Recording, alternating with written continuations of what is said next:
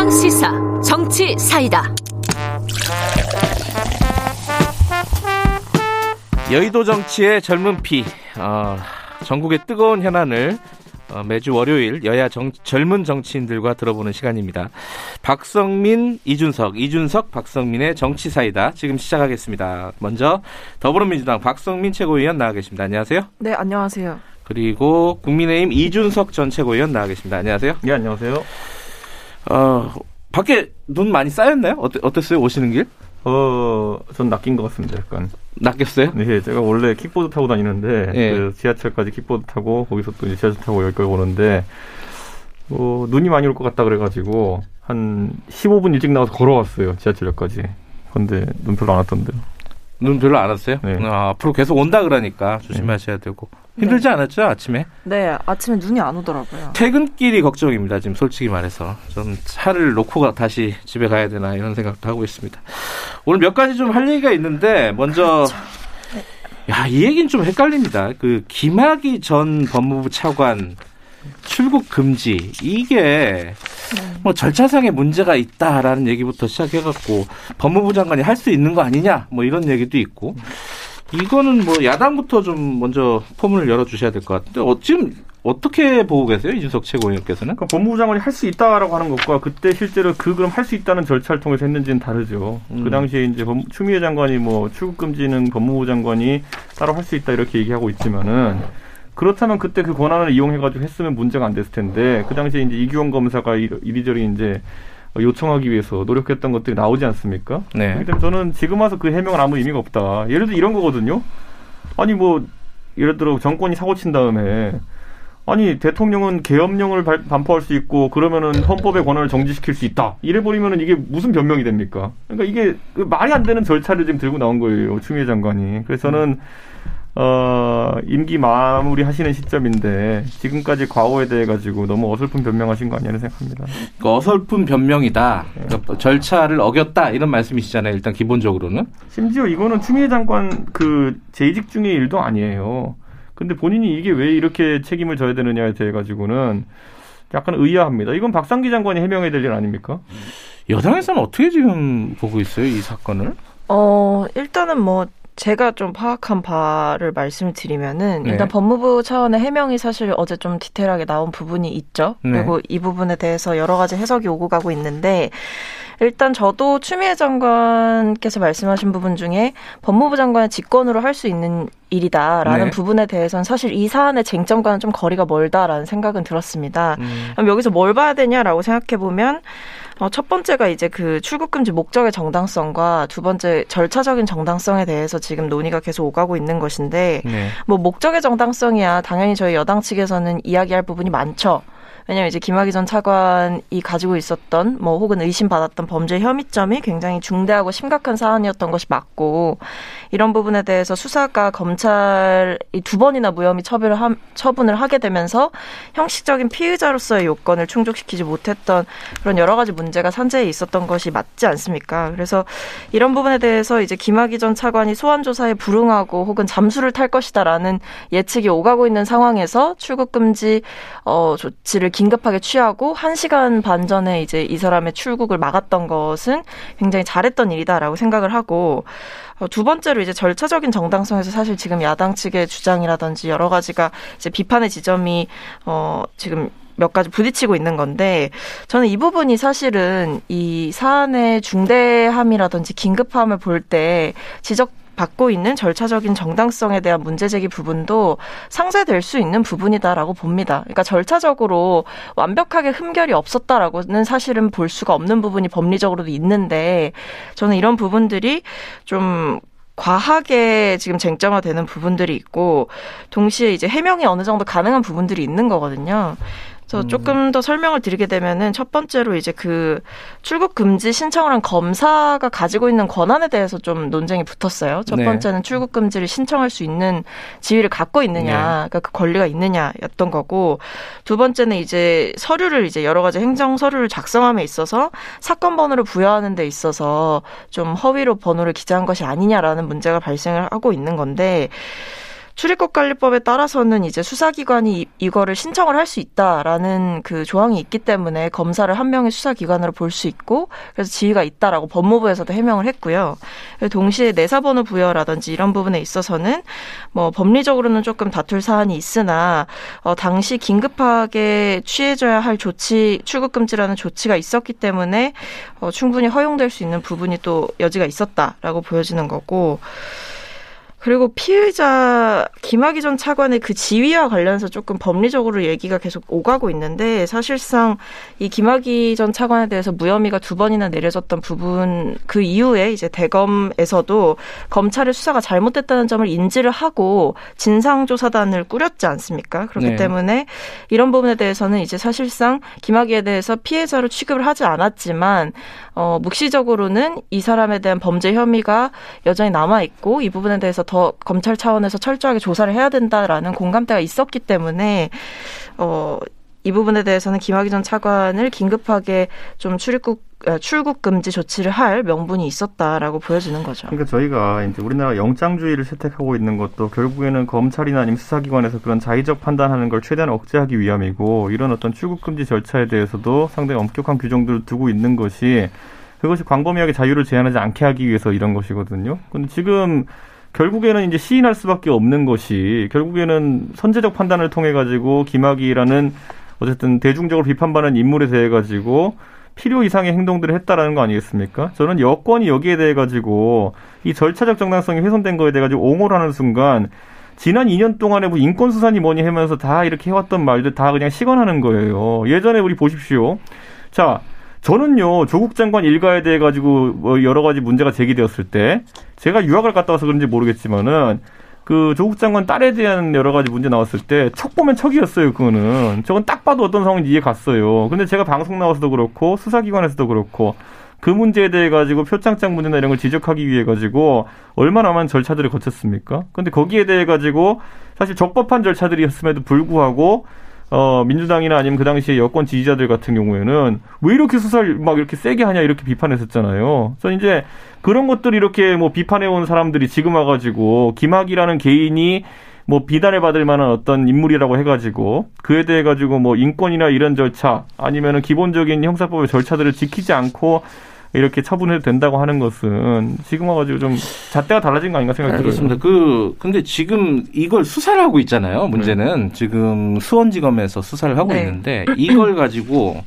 더불어민주당 쪽에 김남국 의원은 보복 수사다. 이제 수사 대상자들이 이제 이른바 추미애 라인이라고 볼 수도 있고 뭐 그렇기 때문에 보복 수사다라고 하는데 여기에 동의하세요?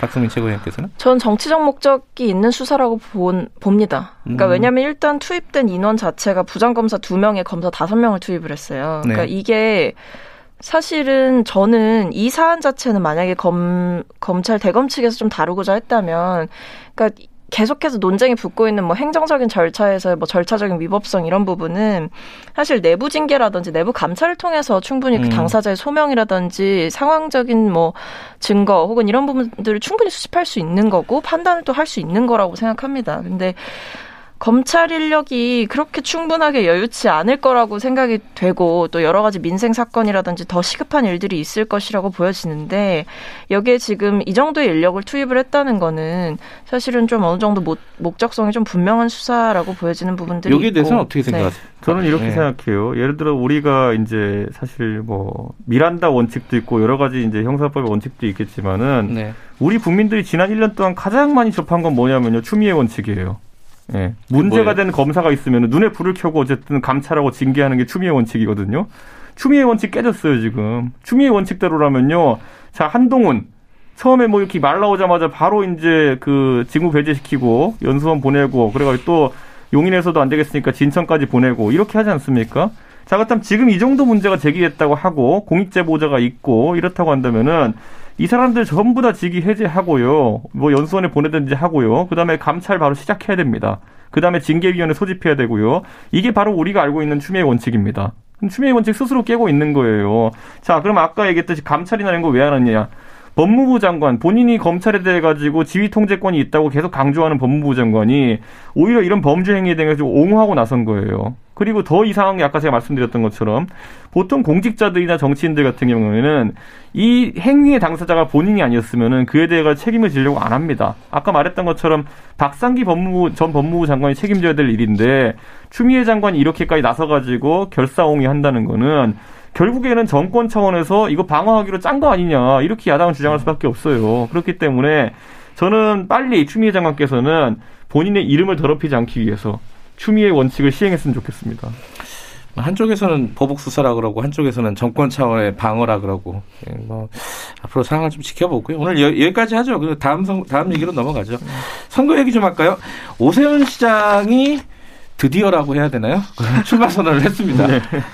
어, 지금 이렇게 되면은 안철수 대표하고 이 단일화 문제는 당분간은 얘기가 안 나온다 이렇게 봐야 되나요? 어떻게 보세요? 당내에서는? 저희 국민의힘 내에서 사실 그 지난주에는 그 갈등이 많이 노출되었죠. 네. 당 내에서도 소위 이제 안철수 잘 아는 사람들과 안철수 알지 못하는 사람들. 잘 아시는 분이죠, 안철수. 안 잘 알되 안날 못. 안 잘 알. 근데 이렇게 얘기하면 또 안철수 대표 쪽에서는 자기들을 잘 아는 사람 아무도 없다고 얘기해요. 음. 네, 그러니까 뭐 당도 같이 해보고 뭐 최고위원도 해보고 이랬는데 뭘 모른다는 건지 모르겠는데 어쨌든 안 잘 알고 안날 못의 생각 차이는 뭐냐면은 안 잘 알들은 결국에는 그 안철수 대표가 과거의 큰 선거에서 단일화 과정에 있어가지고 본인의 주장을 굽히지 않는 어떤 독선적인 모습 때문에 단일화가 실패했던 경험들이 있기 때문에 음. 이번에도 사실 본인의 약간의 여론조사의 우위 때문에 그런 면이 좀 강조되지 않을까 이런 우려가 있는 것이고 네. 그안그 그 알못 안철수 대표랑 정치했던 경험이 이제 없는 분들 같은 경우는 분들. 예. 안철수 대표의 중도 상진성이나 이런 것이 상당히 크기 때문에 어쨌든 이기려면은 무조건 안철수 대표에게 좀 좋은 조건을 제시해 가지고 합쳐야 되는 거 아니냐 음. 이런 생각을 하고 있는 것 같은데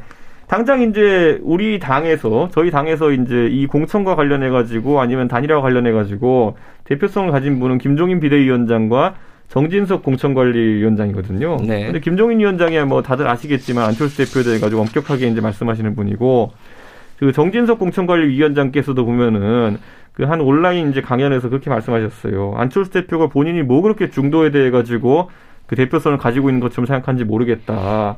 그래서 결국에는 그 소위 말하는 그냥 안철수 대표가 원하는 대로 또 안철수 대표가 늘 주장한 대로 나로 무조건 단일화해라. 이 주장에 쉽게 호응하지는 않을 걸로 보입니다. 음. 그러면 앞으로 단일화는 어렵다. 안잘 아래 입장에서는 이렇게 보시는 거예요? 저는요, 제가 이러고 다니는 이유가 뭐냐면요. 저는 네. 단일화 해야 된다고 생각해요. 아, 그래요? 네, 저는 음. 단일화 론자예요. 단일화 론자인데, 자, 단일화라는 거는요, 가장 극적이고 가장 효과가 많이 나는 거는 결국에는 누가 이길지 예측 못하는 단일화가 제일 멋있고 재밌는 거예요. 그 기억에 남는 단일화는 딱 한 번밖에 없습니다. 정몽준 노무현 단일화요. 근데 그 당시에 생각해 보면은 정몽 정몽준 그 당시 후보가 결국에는 뭐 월드컵 영향도 있고 해가지고 대중적 인기가 높았고 그러다 보니까 정몽준 후보 쪽에서는 본인들에게 유리한 룰을 만들려고 했었는데 그때 또 그에 못지않게 또 의미 있었던 거는 노무현 대통령께서 그분에게 자신감이 하나의 트레이드마크가 된 그런 모습. 그러니까 룰은 아무렇게나 상관없다. 단일화라는 대의를 지키기 위해서는 그렇게 열어졌었더니만은 단일화 해봤더니만 노무현 대통령이 이겼잖아요. 그러니까 저는 약간 그런 어떤 대중적으로 얘기거리가 되는 그런 박력 있는 모습도 굉장히 중요하다 이렇게 보는데 저는 그러다 보니까 안철수 대표 쪽에서도 그런 무리한 주장을 좀 접어드리고 저희 당에서도 하여튼간 누가 이길지 모르는 재밌는 단일화를 만들어내는 것이 중요하다 그런 음. 생각을 합니다. 민주당 선거는 요새 너무 조용한 것 같아요. 그 우상호 의원도 왜 이렇게 당에서 이렇게 서두르지 않느냐 음. 이게 좀 이상한 지금 상황이다라는 취지의 얘기도 했었고 지금 박영선 장관하고 뭐 또 얘기 나오는 게 김동연 전 부총리하고 네, 네. 이게 어떻게 교통정리가 되고 있습니까? 일단 김동연 전 부총리에 대해서는 사실은 계속 뉴스는 나오고 있어요. 네. 예를 들어 뭐 차출될 것이다, 선거에 나올 것이다라고 얘기를 하고 있는데 내부에서는 그렇게 검토되고 있는 바가 없고 제가 알기로는 그리고 선거기획단 차원에서도 그 뉴스를 공유하면서도 이제 전혀 사실 무근이다라고 음. 얘기가 됐었습니다. 네. 실제로 김민석 이제 서울시당 이제 선거 기획단장께서도 말씀을 또 분명히 하셨어요. 백불이나 이런 데서 음. 이제 그런 논의는 없다라고 얘기를 했고 사실상 지금 박영선 장관께서 결심이 서신 걸로 보이고 아, 섰다? 예. 네, 조만간 이제 출마 선언을 하게 되실 것 같습니다. 그래서 음. 아마 저희 당 차원에서는 이제 우상호 의원님과 박영선 장관 이렇게 두 분이 가게 되지 않을까라고 보여지고 김동연 전 장관에 대해서는 뭐 이제 뭐 두 가지인 것 같아요. 이제 인물이 가지고 있는 그 특수성이 좀 있고, 그러니까 소위 음. 말하는 스토리가 좀 있으신 분이라는 예. 거죠. 그리고 두 번째는 이제 경제라는 키워드가 사실은 서울시장 선거에서 굉장히 중요한 음. 키워드로 작동을 하게 될 텐데 이분이 가진 이력이 그런 부분에서 전문성을 드러내기 충분하고 또 동시에 중도적인 면모를 또 갖추고 있다라는 평가가 있기 때문에 이분에 대한 기대감이 이제 있고 뭐 몇몇 분들께서는 등판해 주길 바라는 부분도 있는 것 같긴 한데 실제로 당에서는 논의되고 있는 바는 없다라고 말씀을 드릴 수 있을 것 짧게요. 같아요. 그 정의당 지금 권수정 후보가 있잖아요. 네. 출마 선언을 했는데 이 단일화 얘기는 되고 있습니까? 아니면은 뭐 아예 없는 겁니까 지금? 단일화 정의당과의 단일화 얘기는 아예 전혀, 없어요. 예, 음, 없습니다. 알겠습니다. 오늘 저기 문재인 대통령 기자회견 있어요. 네. 어 이게 신년 기자회견인데 어, 한 마디씩만 듣고 마무리하죠. 질문을 한다면 무슨 질문을 하고 싶은지 먼저 뭐 야당부터 하죠. 이준석 최고위원께서는 어떤 질문 하고 싶으세요? 저는 대통령께서 최근에 가장 큰 혼란이 있었던 백신 문제에 대해서 국민들을 어떻게 설득할 것이냐 이게 음. 굉장히 중요하다 이렇게 보는 것이고 왜냐하면 지금 이제 백신 문제에 대해서는 문재인 정부에서 정확히 컨트롤 타워가 어디인지에 대해 가지고 말이 계속 바뀌고 있어요. 음. 정은견 총장이 어, 백신 문제 관련해서 최고 책임자라고 했다가 여론이 그럼 떠넘기는 거냐? 그랬더니만은 그건 아니다. 청와대다. 뭐 이런 식으로 얘기했다가 오락가락하고 있는 것인데 그 부분에서 정확히 언제부터 우린 접종이 가능한 것이고 어떤 백신이 들어온지에 대해 가지고 저는 당연히 언론인들이 질문할 것으로 음. 보이고 대통령께서 잘 설명해 주실 거라 믿습니다. 예. 박성기 최고위원께서는 질문을 만약에 하신다면 저는 뭐 아무래도 사실은 어, 지금 가장 뜨거운 화두 중에 하나인 부동산에 대해서 좀 질문을 하게 될 것 같은데 네. 일단 신년사에도 사실은 공급 확대에 대한 의지를 보이신 음. 바가 있고 여러 차례 이제 국토부 장관 신임 임명하게 되면서 얘기를 해오셨던 부분이 있잖아요. 그래서 이 부분을 좀 더 이제 대중들에게 그리고 국민들에게 확실한 시그널이라든지 뭐 청사진을 조금 더 제시할 필요가 있지 않을까 싶습니다. 알겠습니다. 오늘 여기까지 하겠습니다. 어, 안 좋은 날씨에 날씨를 뚫고 눈발을 뚫고 오신 두 분 감사합니다. 네, 감사합니다. 네, 감사합니다. 박성민 더불어민주당 최고위원 이준석 국민의힘 전 최고위원이었습니다. 1분 여기까지 하고요. 김경래 최강기사 2부는 잠시 후 8시에 돌아옵니다.